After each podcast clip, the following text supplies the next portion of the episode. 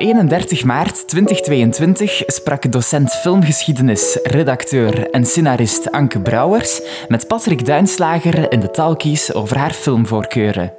De Talkies zijn een initiatief van Filmfest Gent, Bibliotheek De Krook en Avanza Regio Gent. Goedenavond, uh, welkom iedereen.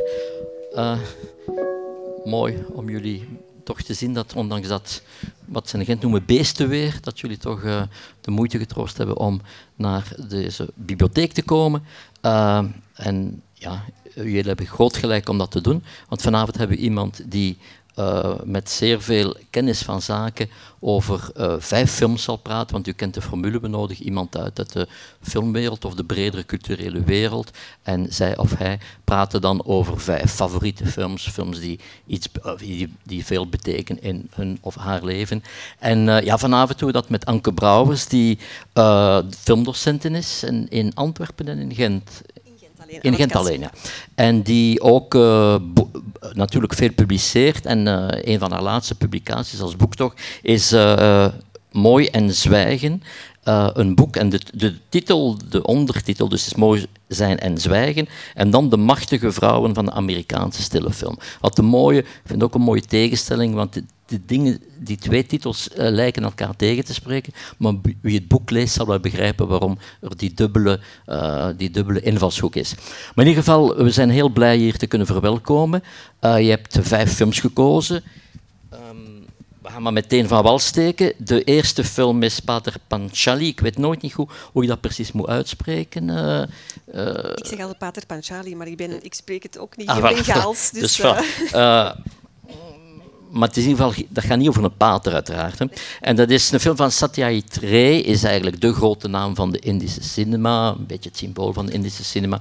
En dit is een film uit 1955 en dat is zijn eerste film. Uh, misschien gaan we even kijken naar een fragment, heel kort fragment, dat zeker een idee geeft van de wonderlijke schoonheid van die film.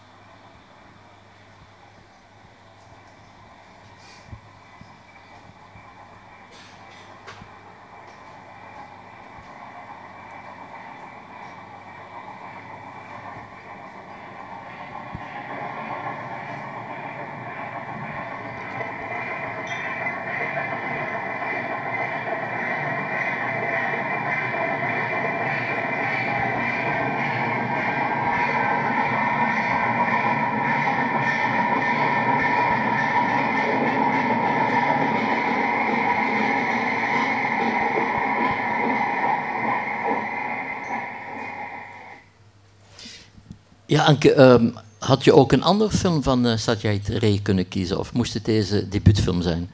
Dat is een heel goede vraag, want inderdaad, het was heel moeilijk om te kiezen.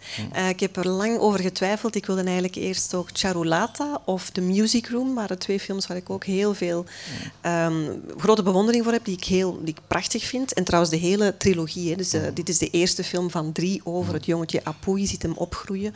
Je ziet hem als heel klein kind. In elke film is hij een beetje ouder. Je ziet elk van die stappen, belangrijke stappen die hij zet in zijn leven. Um, die trein die we trouwens net zagen in dat fragment is een heel belangrijk uh, symbool staat hier in deze film meestal toch voor, um, voor vooruitgang en voor mhm. verandering, um, voor dat opgroeien, voor dat wegtrekken uit het mhm. geboortedorp naar dan, de grote stad en naar volwassenheid. Um, maar daar zit iets, je hoort dat soms ook alleen maar op de geluidsband, dus je ziet het niet altijd. Soms is het ook gewoon puur een auditief uh, gegeven, dat eigenlijk ook aantoont dat er een, een, verandering ziet aan te komen, of dat er een, een sprong wordt gemaakt ook in het hoofd van, uh, van Apu. Maar het is natuurlijk schitterend om mee te beginnen, dus mocht je niet vertrouwd zijn met het werk van uh, Satya Ray, dan is dit echt een film die, die, die heeft iets ruw en, en dit is de minst, misschien technisch ook perfect. Het is, een, het is zijn debuut, zoals je net zegt. En hij wist weinig van cinema, toen hij dat maakte. Het, is een was, oud, ja, het was een liefhebber wel. Iemand in de Calcutta Film Society. Hij had heel veel geschreven, heel veel gezien. Hè. Er waren al films geprogrammeerd. Heel veel John Ford trouwens. Misschien daarom ook niet toevallig die trein die je daarin ziet. Um, maar je ziet dat hij... Um, hij had van uh, Jean Renoir gehoord. Die was, hij, die was een film aan het draaien in India, The River. En die had hem verteld van, kijk, moet je niet blind staren op technische perfectie, zoals in Hollywood. Dat is niet zo belangrijk. Wat belangrijk is, is de emotie, het gevoel van waaruit je een film maakt. Um, en dat heeft hem dan ook inderdaad aangespoord om dat te durven, die stap te zetten. Dat in combinatie met een andere film, um, Ladri di Biciclette, heeft hem eigenlijk. Dat is de film, um, het gebruik van locatie, van niet-professionele acteurs, het, het, het, verhaal mm. humanistisch en tegelijkertijd over kleine menselijke zaken, hadden hem echt overtuigd van nu weet ik hoe ik deze film moet maken. Want het is een verfilming van, uh, zo'n beetje van literair werk. Ja. Zo'n beetje een, een neorealistische uh, Indiaanse cinema die... Uh, het is ook, denk ik, uh, dat was de grote de kennismaking in het Westen met, met Indië als een filmland. Hè. Daarvoor waren hier nooit Indische films te zien. En het is de eerste film die in Europa uh, ja, dat nieuw continent op filmvlak doen kennen heeft. Want zoals, zoals mensen misschien weten, mm Indië is nog altijd denk ik, het land ter wereld dat het meeste films mhm. produceert. En die hebben een geweldige, geweldige filmindustrie. Uh, nu, ken je, kun je eens meer vertellen over die figuur van uh, Ray? Want in tegenstelling bijvoorbeeld tot, tot die film en tot een aantal andere van zijn films, was hij helemaal niet iemand die van lagere klasse kwam. Hè. Het was mhm. bijna een aristocraat. Het was iemand die uit de zeer, ja, zeer goede, mhm. uh, in de Indische kastenmaatschappij was. Die stond hij eigenlijk hoog. En het was en had ook een, vond ik in zijn, ik heb hem een keer ontmoet, een soort aristocratisch. Uh, uh, dat ging van hem uit, dus het was mhm. een heel, heel stijlvolle. meneer, kun je even iets vertellen over de... Ja, wat je nu al zegt, is stijlvol, charismatisch ook inderdaad. Bijna als een soort van... Um, ja, ik kan me goed geloven dat het een mentor was voor heel veel mensen ook. Dus inderdaad, zijn familie was um, uh, vooral cultureel ook heel gerespecteerd. Ze hadden eigenlijk ergens ook nog historisch banden met Rabindranath Tagore. Dus dat is dan de grote dichter en kunstenaar van Bengalen.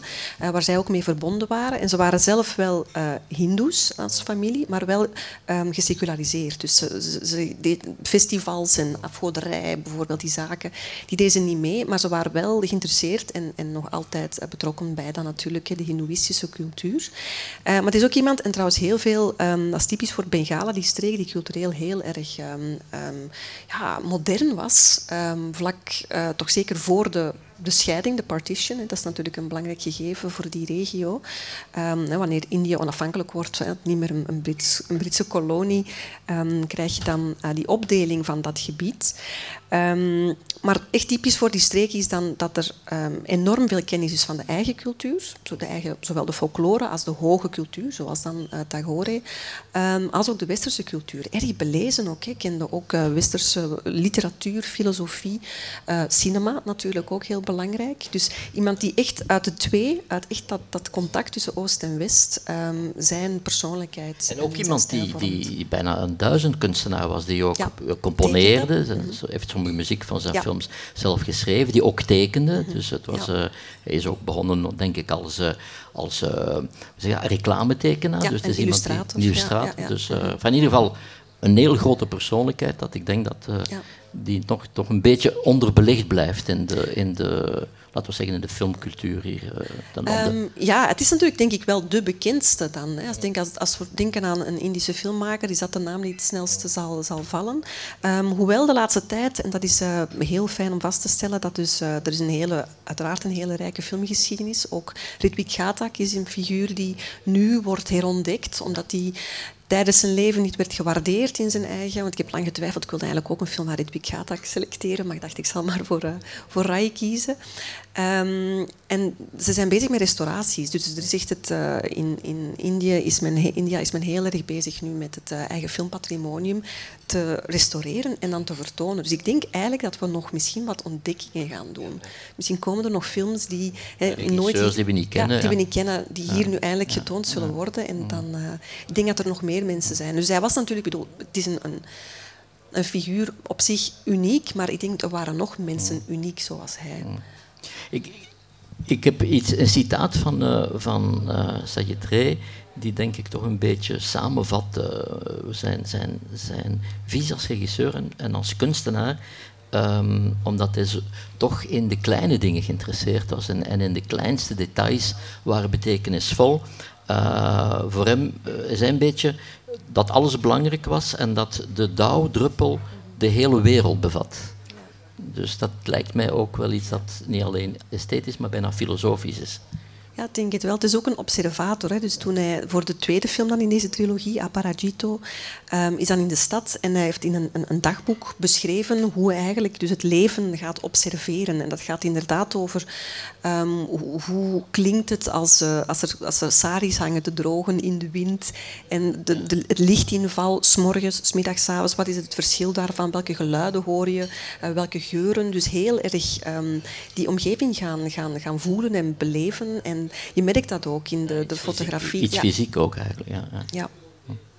Oké, okay. um, laten we overstappen naar de tweede film. Um, dat is uh, Madame de, dat is dus geschreven Madame de, en dan met drie puntjes, want dat is een heel eigenaardige titel. In, in het uh, Engels heet die, titel, heet die film zelfs The Earrings of Madame de, omdat oorringen daar een grote rol in spelen. Enfin, het is een film van Max Ophuls, uh, ja, prachtige film. Met Daniel Darieux, met Vittorio De Sica en met uh, Charles Boyer.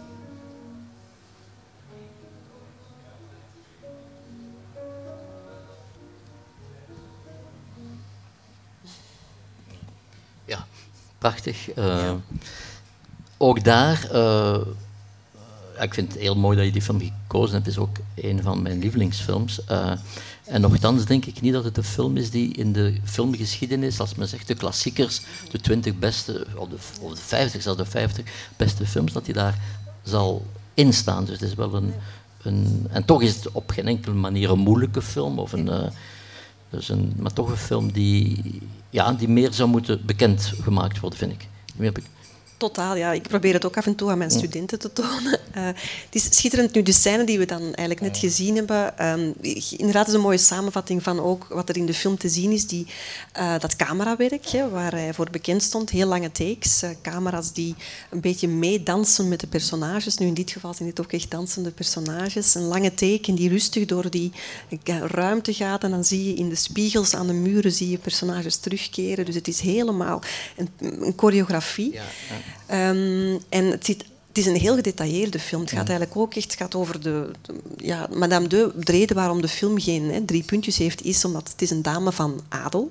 En het is dus niet betamelijk dat we haar naam zouden uitspreken. Want het gaat over een dame van adel die van flirten houdt. Hè. Het is een, een coquette, hè, incorrigible. En um, als je dus je mag eigenlijk haar naam niet noemen. En er wordt een spelletje, een grapje mee gemaakt. Je ziet de muzikanten die zeggen van, ja, wie is dat? Eh, Madame de... En dan onderbreekt iemand hem.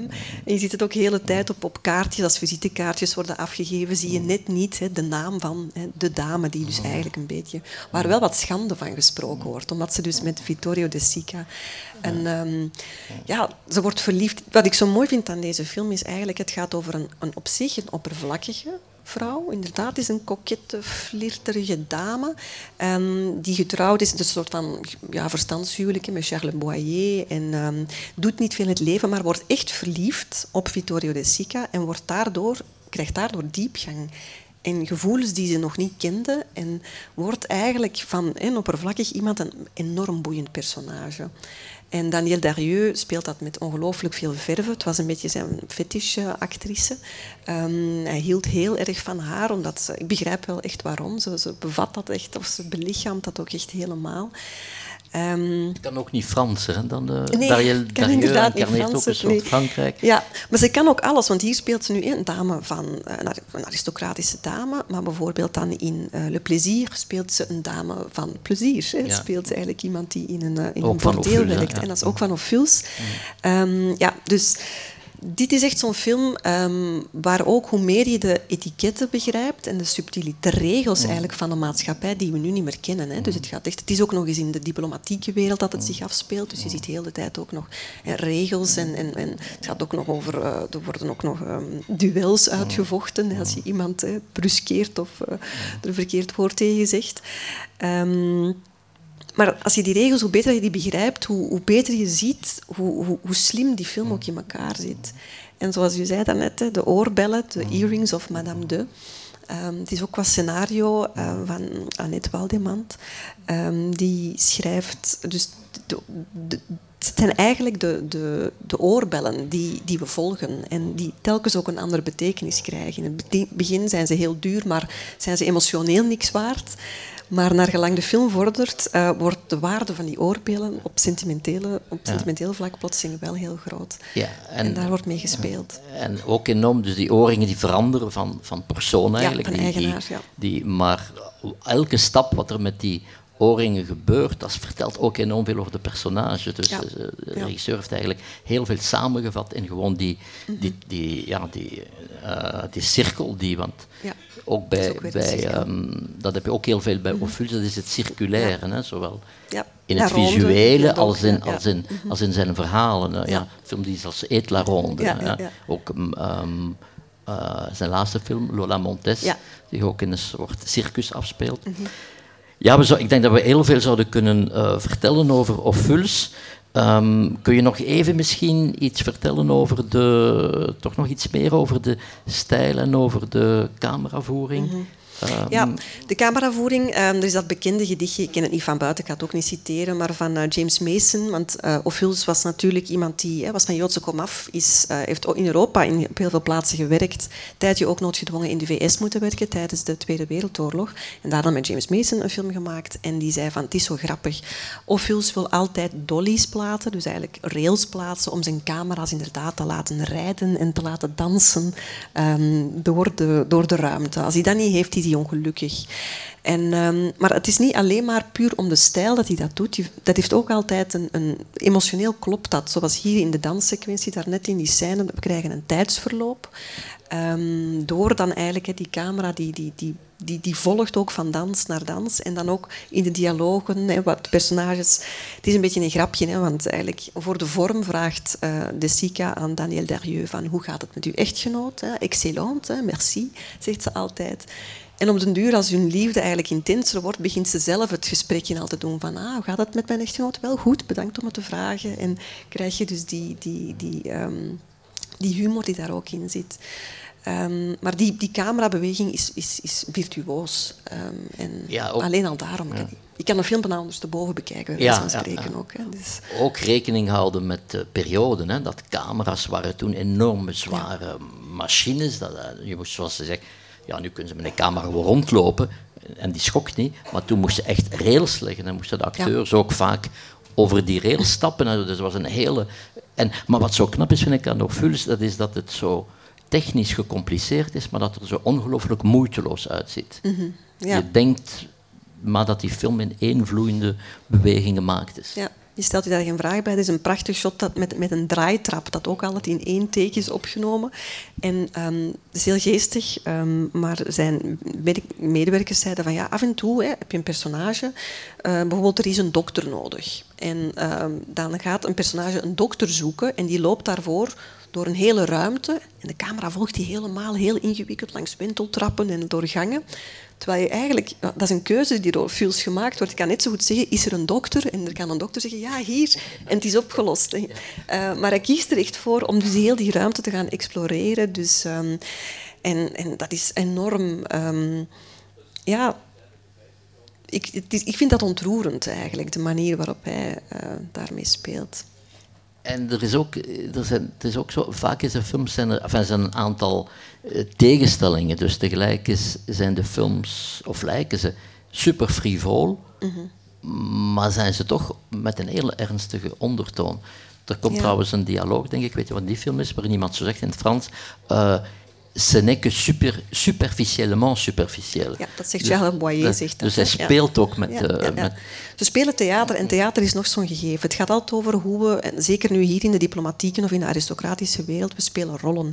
En je ziet zelfs ook hier in, in de scène net getoond, heb je ook de manier waarop de, de, de gordijnen gedrapeerd zijn. Dat is allemaal doelbewust. Hij werkte samen met heel goede decorbouwers om er een soort van theater van te maken. Iedereen speelt een rolletje en dat heb je in elke film door. En soms wordt dat ook echt... Um, wordt bijna eventjes de, ja, de artificiële context van dit is ook maar een film. Dat, hij schrikt daar ook niet voor terug om dat te belichten en te benadrukken. Heel vaak denken we dat de Nouvelle Vague dat pas gedaan heeft, dat heel nadrukkelijk op, op, het medium wijzen en, en de vierde wand doorbreken. Maar Ophuls deed dat al constant, al heel vaak. Die bijna letterlijk een knipoog naar de kijker, van kijk eens naar het theater dat hier wordt opgevoerd. Maar omdat dat ook voor hem des mensen was, hè, een theater. Een theater maken.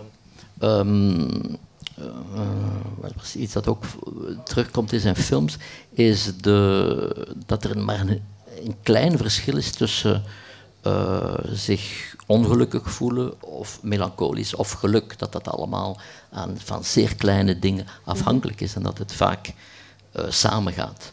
Dat, ja. in een van zijn films zegt zegt zelfs iemand zo, oh le bonheur, qu'est-ce que c'est triste of zo. Dus ja. dat, dat die, die wat, uit, uh, wat, wat een tegenstelling mm -hmm. uh, lijkt, is in feite is er ja. geen. Nee. Mm.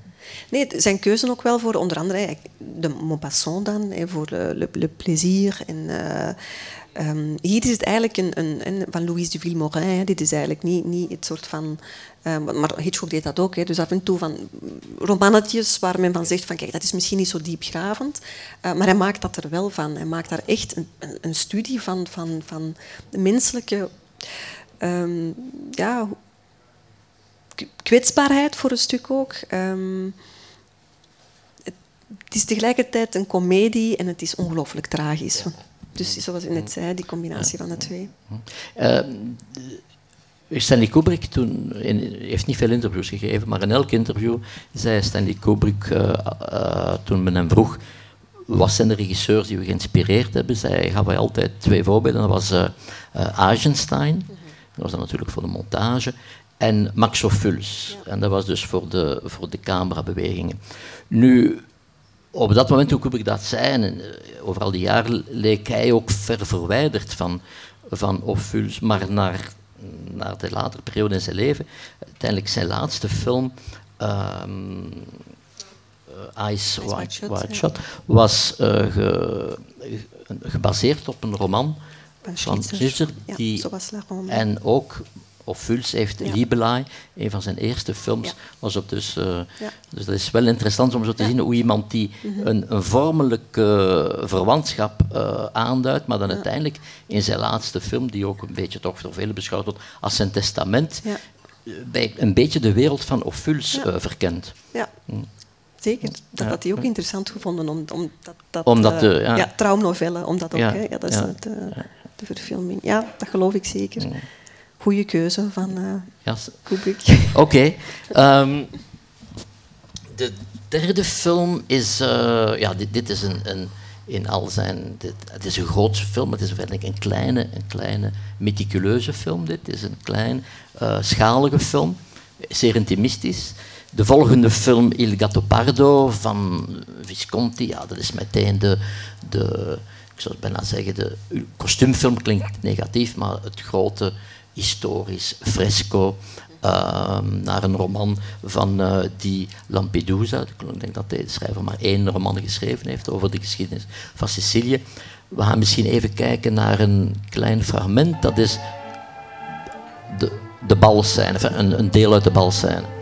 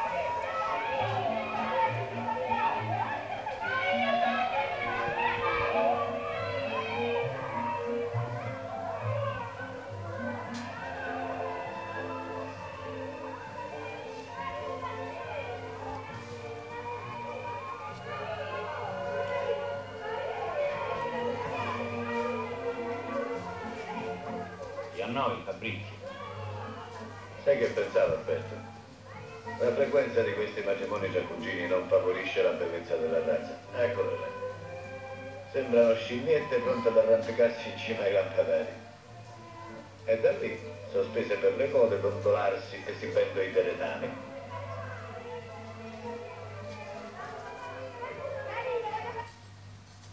dat is een van die films die je eindeloos kunt bekijken en waar je nooit genoeg van krijgt, omdat er zo'n rijkdom zit in die film, visueel, thematisch. Kun je misschien toch even schetsen het thema van de film? De...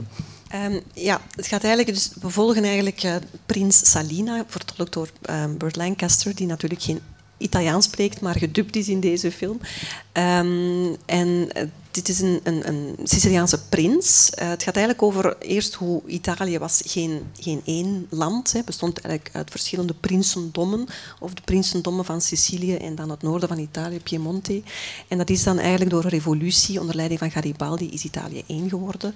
Um, en daar gaat het voor een stuk over. Maar het gaat niet echt over veldslagen de hele tijd. We zien dat, wel voor een stuk. De politieke ja. achtergrond. Ja, dat is de politieke achtergrond. Maar hij is zelf van een klasse die door eigenlijk dat één gemaakte Italië wordt minder belangrijk. Hè. Gaat eigenlijk uh, gaat zijn ondergang of de zonsondergang tegemoet. Dus het gaat over iemand die uh, beseft hè, dat er dus een einde komt aan niet alleen een, een huis, het huis Salina, zijn, zijn uh, zijn eigenlijk, maar dat het land ook verandert. De politiek verandert, de mensen veranderen. Dus je had de aristocraten die de grootgrondbezitters waren. En nu zijn dat eigenlijk de, um, de handelaars, de burgerij. Dus je ziet ook die opkomst van eigenlijk een nieuwe uh, klasse. Um, maar. Hij heeft daar misprijs, hij misprijst in feite. Um, ja, tegelijkertijd laat hij het ook, heeft hij door dat het, hij zegt zelf van ja, om, om, om de dingen te houden zoals ze zijn, moet er veel veranderen. Dus uh, daarmee ook ziet hij in van ja, ik kan hier niet mij aan vastklampen, ik moet dit, ik moet dit aanvaarden. Um, als ik nu de andere film van Rai had gekozen, The Music Room, daar krijg je een gelijkaardig personage, ook een groot grondbezitter, die daar wel tegen vecht. Tegen de veranderingen, tegen de vernieuwing, tegen elektriciteit, tegen auto's, tegen moderniteit. En die ten onder gaat. Terwijl deze prins eigenlijk um, ja, gaat ook min of meer ten onder, hè, gaat zijn einde tegemoet, een beetje symbolisch op het einde, maar heeft wel um, zijn favoriete neef, Tancredi, gespeeld door Alain Delon, Um, die, en, en, trouwt met Claudia Cardinale, die staat dan voor eigenlijk het nieuwe geld. Uh, en zij zijn wel de toekomst. Dus er is wel een toekomst uh, die hij mee in gang heeft gezet. Maar ik vind dat heel de complexiteit van zijn emoties um, is eindeloos fascinerend. En ik heb het boek ook gelezen en het is een ontzettend knappe bewerking van dat boek. Uh, heel veel dialogen en details die in het boek zitten, komen allemaal terug. Het is echt obsessief, de film. Dus het is echt heel leuk om de twee naast elkaar te leggen. Het gaat echt over het detail van een juweel in een bepaalde kleur tot de manier waarop inderdaad een haarlok valt. Dat was Visconti, hè? dat was zijn... dat zijn, is echt ongelooflijk. Ja. En um, ja, ik vind ook Burt Lancaster, ik vond dat heel mooi om te zien. Hè. Dus er was wat twijfel over. Het was niet zijn eerste keuze. Hij wilde liever Laurence Olivier of Marlon Brando of uh, de acteur van Eisenstein die uh, Alexander Nevsky had gespeeld. Dat waren zijn keuzes, die kreeg hij niet. Hij moest het uiteindelijk met Lancaster stellen. Dus in geluk. Ja, ik ben blij. En achteraf is het ook wel uh, goed gekomen. Maar hij was in het begin dus daar niet zo uh, blij mee. Hij was zeer onvriendelijk. Het was heel moeilijk voor Lancaster om aanvaard te worden. Hij werd echt buitengesloten, ook van een heleboel zaken. Maar Lancaster is iemand die, um, vind ik als acteur, zichzelf heel veel heeft bijgeleerd. Echt een autodidact ook. Um, heeft een verleden als, als acrobaat en eigenlijk kon heel goed dansen en, en bewegen. En dat komt voor dat personage, dus die prins is ook iemand, hè, het is de leopard, het is het jachtluipaard, een heel sierlijk uh, dier of tijgerkat. Um, en dat doet hij ook heel tijd. Hij loopt daar als een soort van superieur dier, terwijl de andere mensen, dat zijn, hij noemt het zelf de jakhalzen of de hyena's. En door alleen al zijn fysieke verschijning geloof je, zie je daar een leeuw of een tijgerkat rondlopen. Dus die, die casting is uiteindelijk fascinerend, want fantastisch. Echt. Het is een, het is een film van, uh, ik denk, drie uur. Ja. Maar uh, ja, uiteraard geen minuut te lang. Maar in feite te kort, want oorspronkelijk was hij nog, was hij nog een, denk ik, 25 minuten langer. Maar dit is een versie die ooit getoond is, maar die de producent heeft dan die 25 minuten daaruit gesneden. Mm -hmm. En uh, dat is een van de dingen die nooit zullen kunnen gerestaureerd worden, omdat men dat nooit heeft teruggevonden. Ja. Maar in ieder geval is die film ook, toen hij uitkwam, in Vlaanderen en, in, uh, zeker toen ook zelfs in Amerika, is die drie uur versie ook, uh, ja. is ook ingeknipt geweest. Dus het heeft ja. lang geduurd ja. dat mensen die film in een, ook hier in een vermengde versie zagen. En dan is er denk ik in de jaren 80, 90 een restauratie mm. gebeurd, waardoor die film tot zijn, tot zijn oorspronkelijke lengte is. Uh, en ja.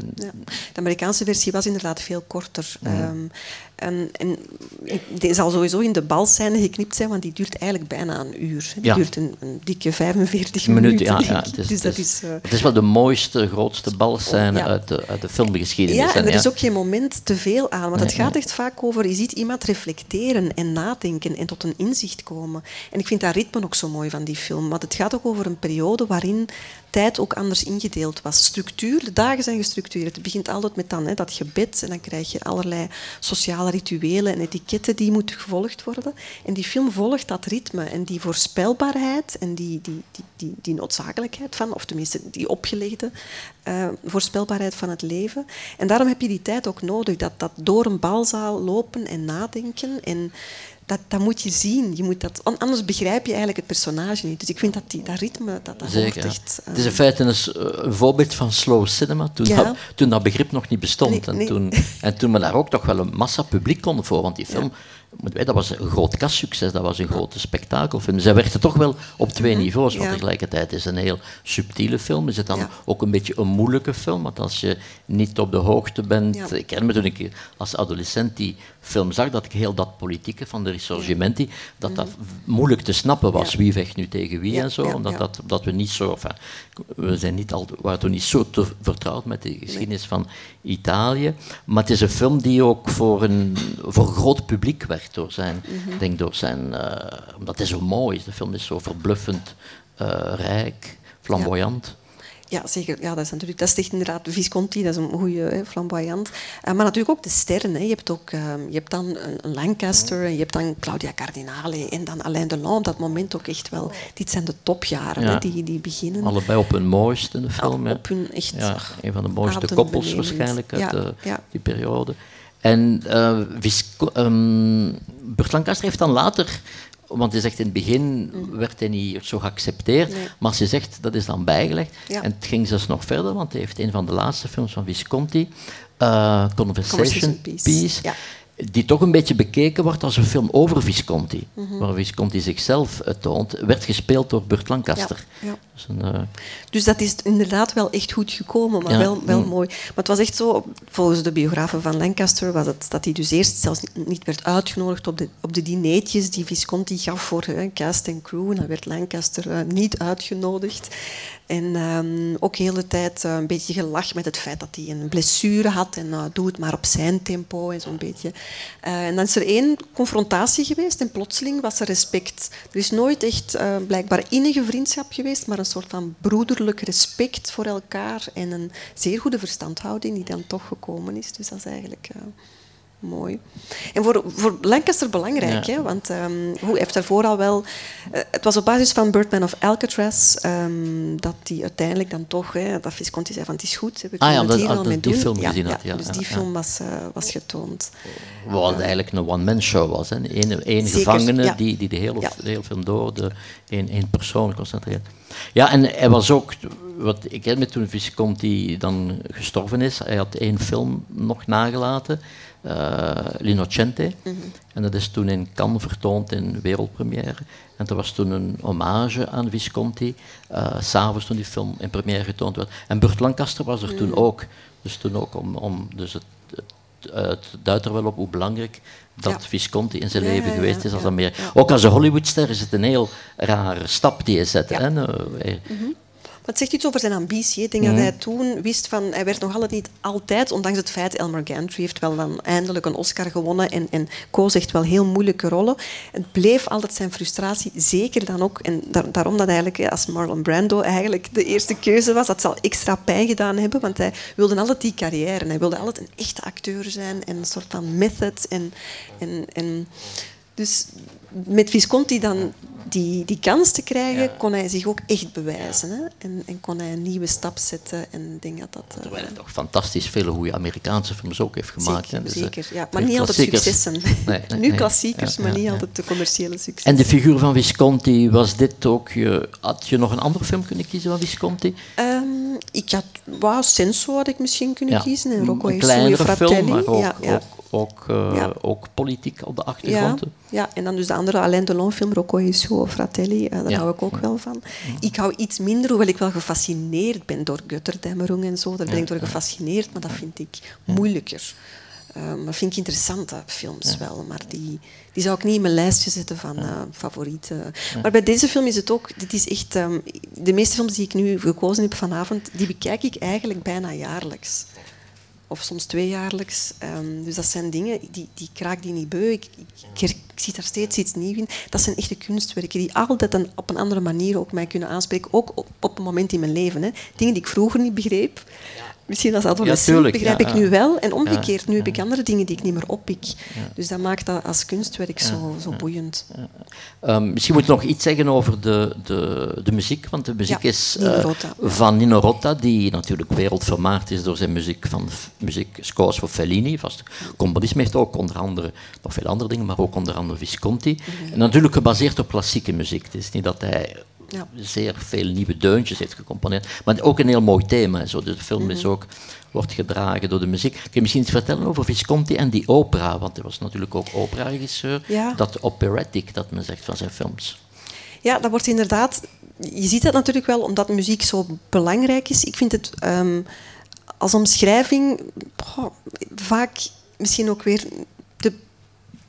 Als, mensen, als, ik dat, als, als je dat vertelt ook bijvoorbeeld aan, aan iemand die Visconti niet kent, dan zeg je oei, Ah, oei, opera. Omdat dat ook, ook voor heel, heel vaak moeilijk... Um, ja, omdat we dat ook niet zo, zo goed kennen. Of, um, er bestaat ook geen goed Nederlands woord voor, vind ik. Nee, voor operatic. operatic, ja. kan iets moeilijk zeggen, operesk. Of, operaachtig, ja. Ja, ja, maar dat is al iets anders. Dat, dat klinkt inderdaad uh, niet zo. Maar die opera was zeer belangrijk, hè, want hij was een opera-regisseur. Uh. Ik denk dan hoe hij gaat composities maken en hoe hij mm. setpieces maakt. En mm. misschien ook daarom die langere...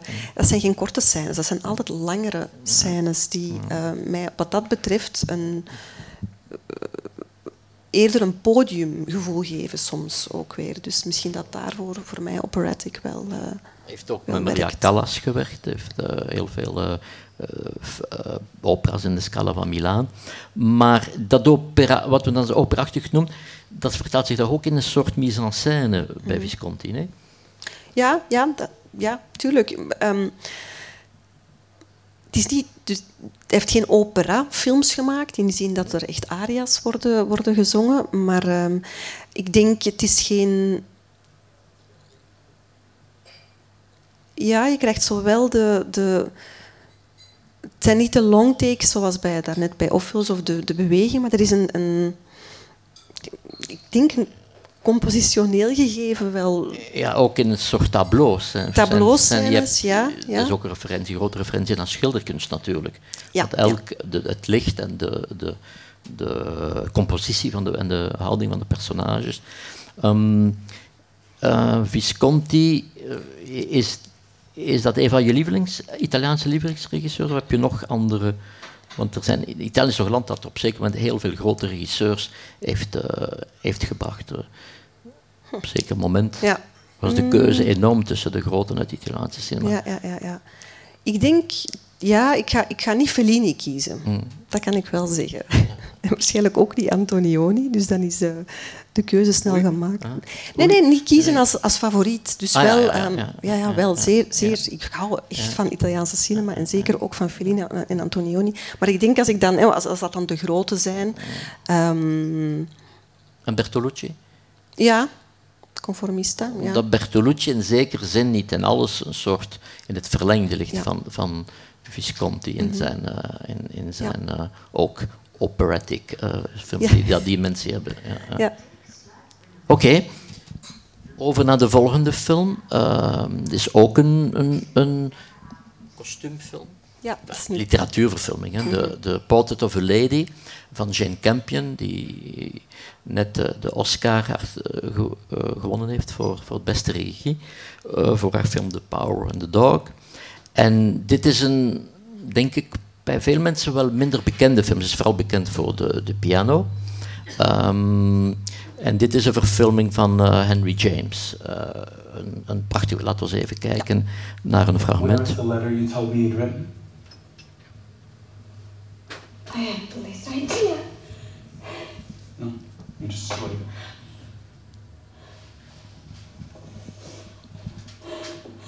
Oh, Gilbert, for a man who is so fine. I was never so fine as you. You've done everything that you wanted.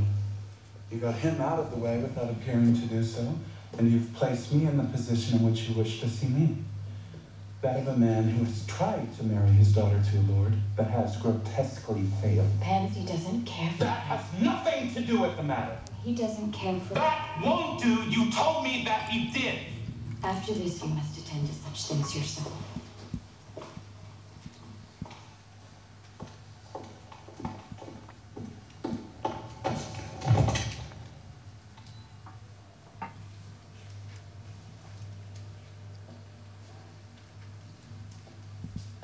Thought you were fond of my daughter. I've never been more so than now. Your affection has immense limitations, however, that perhaps is natural. Is that all you wish to say to me? Are you satisfied? Am I sufficiently disappointed? Don't think on the whole you're disappointed. You've had another opportunity to try to stupefy me.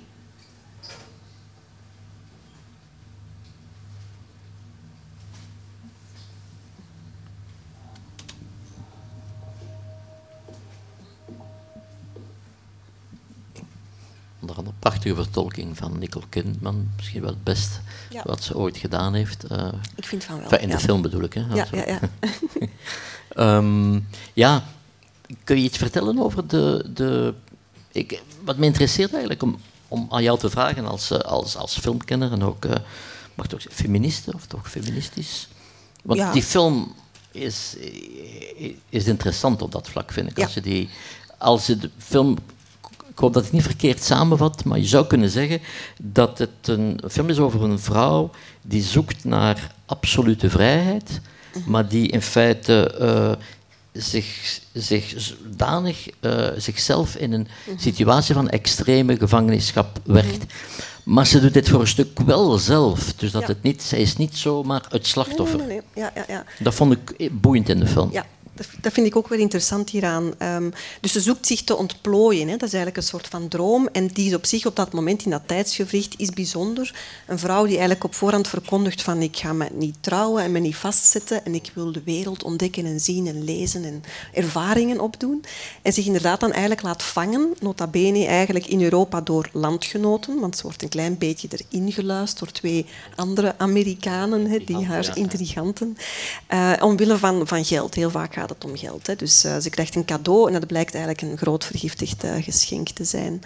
Ehm, maar ik vind dat inderdaad, dat is ook zo boeiend aan zowel het boek van Henry James als hier in die verfilming, dat ehm, ik vind niet...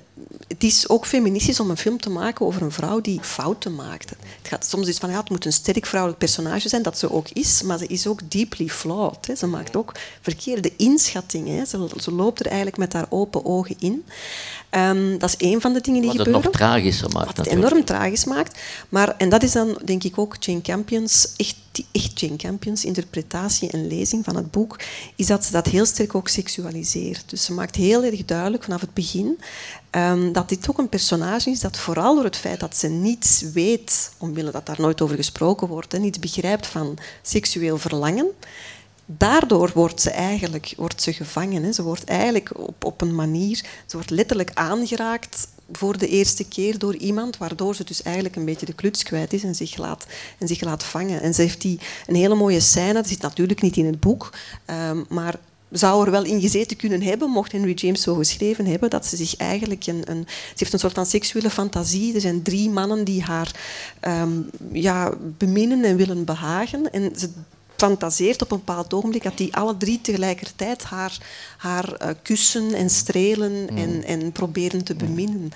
En ehm, dat is natuurlijk echt ook... Hè, en je ziet dat ook, het is in haar slaapkamer en je ziet ook kleine vrouwelijke details. Je ziet haar ondergoed. Dus die dingen die altijd verstopt zijn in die Belle Époque en in die, die kostuumfilms, die zijn heel zichtbaar, zo, worden zichtbaar gemaakt. Ook de, de manier waarop je in je corset moet, de kledij die gedragen wordt. Maar dat vind ik een, een, dat is een enorm interessante scène, omdat die ook haar...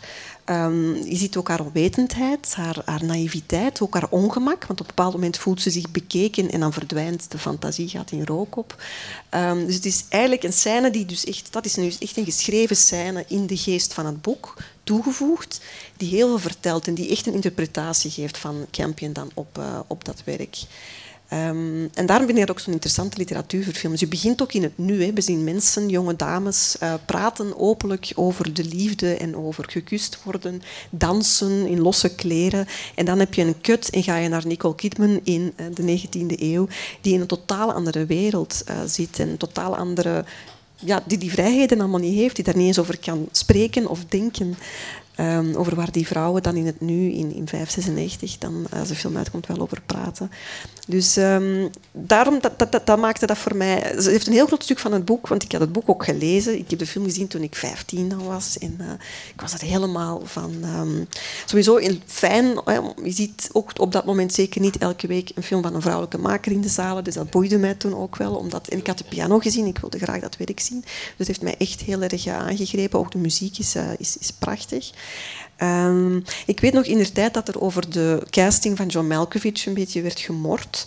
Uh, iemand schreef van, ja, heeft uh, Nicole Kidman dan niet gezien dat hij in zijn laatste vijf films altijd de bad guy speelt? Hè? Dus uh, dan had ze het toch moeten weten. op zich een beetje flauw. Um, Wel, met de film te herbekijken denk ik ook soms van... Misschien is dat de Hij is niet het beste Nee, de film, ik vind het ook niet dat hij de beste is uit de film. Barbara Hershey dan weer wel. Ja, en je ja, krijgt ja, ook eh, ehm, nog ehm Shelley Duvall bijvoorbeeld. En allemaal een Heel paar... interessante cast, Heel interessante cast. Dus met uitzondering van Van Melkowitz is die cast dus echt. Shelley Winters in Shelley een kleine, Winters ook in een een kleine later rol. John Gielgud, ehm, Martin Donovan. Eigenlijk mensen die bijna nooit beter zijn geweest, sommigen ook. Zeker dus Kidman dan.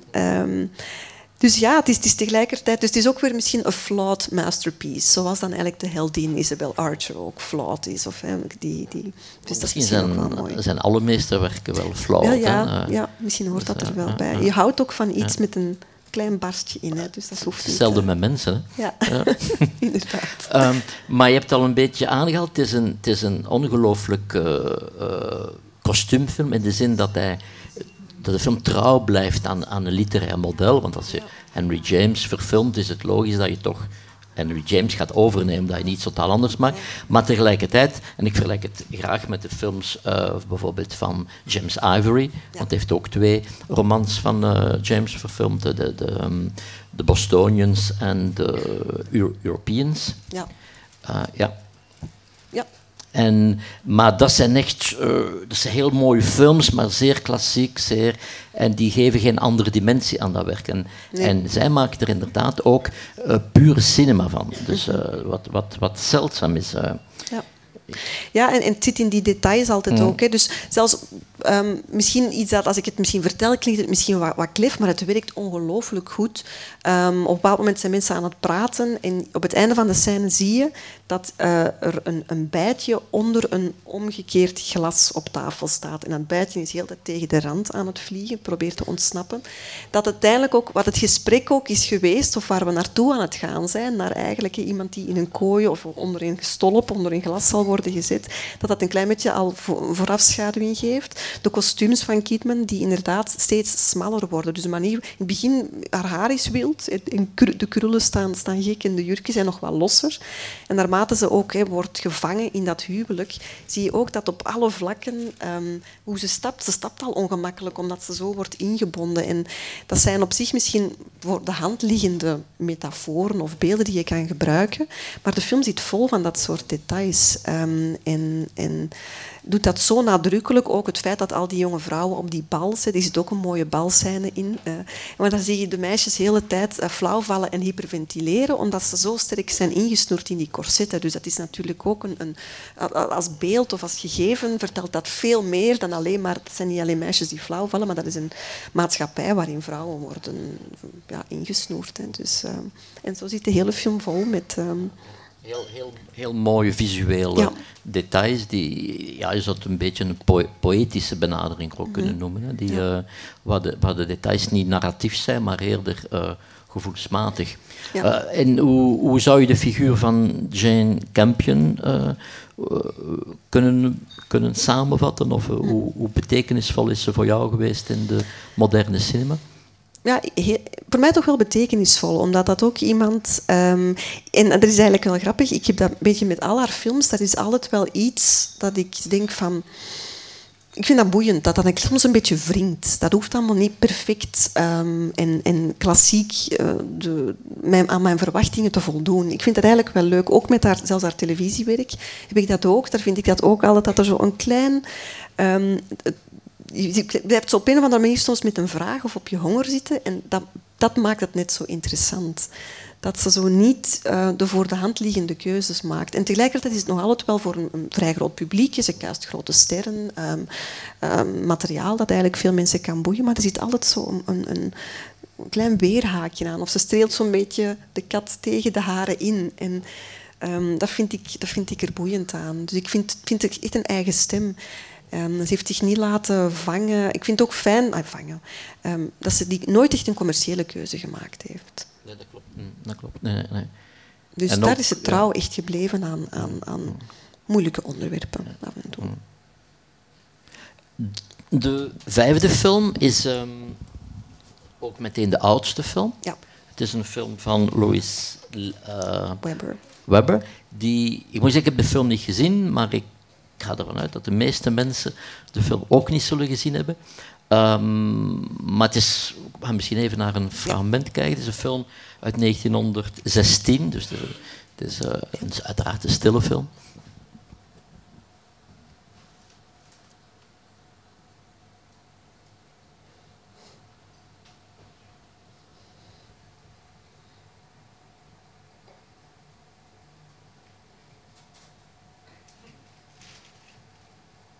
Misschien u van profiteren om er al even iets over te, te vertellen, terwijl dat de, de, film loopt. Je ziet hier het hoofdpersonage, Eva Meijer, um, gespeeld door Mary McLaren, die ehm, als je de film bekijkt, en je kan de film trouwens ehm, gratis bekijken op de iPlayer, dus van het iFilmmuseum. Zij bieden een aantal van hun restauraties uh, gratis aan en zij hebben deze film heel mooi gerestaureerd en je kan hem daar dus gratis bekijken. Het gaat dus over een jonge vrouw die um, ze werkt um, in een 5 en 10 um, Cent Store.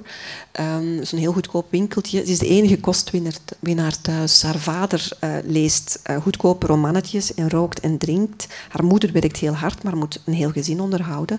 En met haar inkomen moeten ze rondkomen. En het is nooit genoeg. En ze moet al het geld dat ze verdient afgeven. En ze vraagt elke week aan haar moeder: Moeder, ik heb nieuwe schoenen nodig, want de mijne zijn versleten. Uh, en dat is echt vreselijk. Je ziet het ook, hè, net dat ze die, die schoenen uh, nodig heeft. En ze krijgt nooit die nieuwe schoenen. Maar die schoenen die staan voor, um, niet alleen voor een verlangen naar hè, consumptiegoederen, zoals wij meestal denken, ik moet nieuwe schoenen hebben. Dan is dat niet omdat je dat moet hebben, dat er gaten in je vorige zitten. Maar omdat jij, een modegril. Bij haar is het echt een noodzaak. Um, en dat staat echt voor, dus voor, voor armoede. En nieuwe schoenen is misschien ook um, opklimmen in de maatschappij. Het is echt een symbool. Maar ze wordt dus um, week na week door haar moeder die zegt: Ik heb geen geld voor jou voor je nieuwe schoenen te kopen. En ze krijgt al een paar weken lang het aanbod van iemand: um, Wel, um, als je met mij een avondje gaat, uitgaat, wat eigenlijk een code is voor als je hè, je lichaam aan mij geeft, hè, een soort van je seksuele diensten aan mij verleent, dan um, krijg je misschien wel nieuwe schoenen. Hè. Kan ik daarvoor zorgen? En ze houdt dat heel tijd tegen. Hè. Ze wil zich niet eigenlijk moreel laten corrumperen door um, dan dat voorstel. Maar op een bepaald moment begeeft ze toch. Ze loopt door de plinsende regen, haar voeten zijn ijskoud. Um, en uiteindelijk zien we haar plotseling met nieuwe schoenen. En dan weten we natuurlijk allemaal dat ze zich uiteindelijk toch heeft laten overtuigen door die jonge man. En is ze haar, um, haar zelfrespect natuurlijk ook kwijt. Uh, en dan blijkt net toevallig op dat moment dat haar vader toch een job heeft gevonden. Hè. Dat komt er nog eens bij, dan de ironie, dat ze dat allemaal gedaan heeft hè, zonder... Um, Um, Louis Webber die maakte maatschappelijke films. Dus Nogal dit is straf ook in die periode. Ja, heel straf, heel straf. En deze film is ook echt heel naturalistisch. Dus je moet, er zit, uh, um, de vertolking van die Mary McLaren, ik vind die echt vind een ongelooflijke actrice, is nooit met grote gebaren een heel erg expressief gezicht met, met zoveel emoties, zoveel ja, uh, gradaties en, en, verschillende dingen die ze kan vertellen met haar ogen alleen. Uh, het is ook een korte film, 60 minuten, maar het vertelt heel veel. Um, en het is, ze noemden het ook wel, Louise Weber was iemand die, die ze werd wel eens een missionary filmmaker genoemd. Hè, dus ze gaf graag wel wat morele lesjes, hè, want dat is natuurlijk is dan duidelijk een boodschap in, in de film. Um, maar het is ook met heel veel gevoel, met heel veel warmte en liefde voor de mensheid, altijd dat die films um, uh, gemaakt worden. En dit was gebaseerd echt op, een, op onderzoek, wetenschappelijk onderzoek of sociologisch onderzoek, onder andere van Jane Addams, een welzijnswerkster, uh, een hervormster, uh, zeer bekend in die periode. Dus um, zo mooi om te zien dat ook al zo vroeg, we zitten midden jaren tien, krijg je eigenlijk zo die, die, de, de film dat hoeft niet altijd zo te zijn. En ik vind dat goed dat dat niet altijd zo is. Maar het is interessant dat film al heel snel als, een, ja, als iets werd gezien waarmee een, een sociaal standpunt kan gemaakt worden. Een soort van hefboom waarmee, waaruit mensen iets kunnen leren.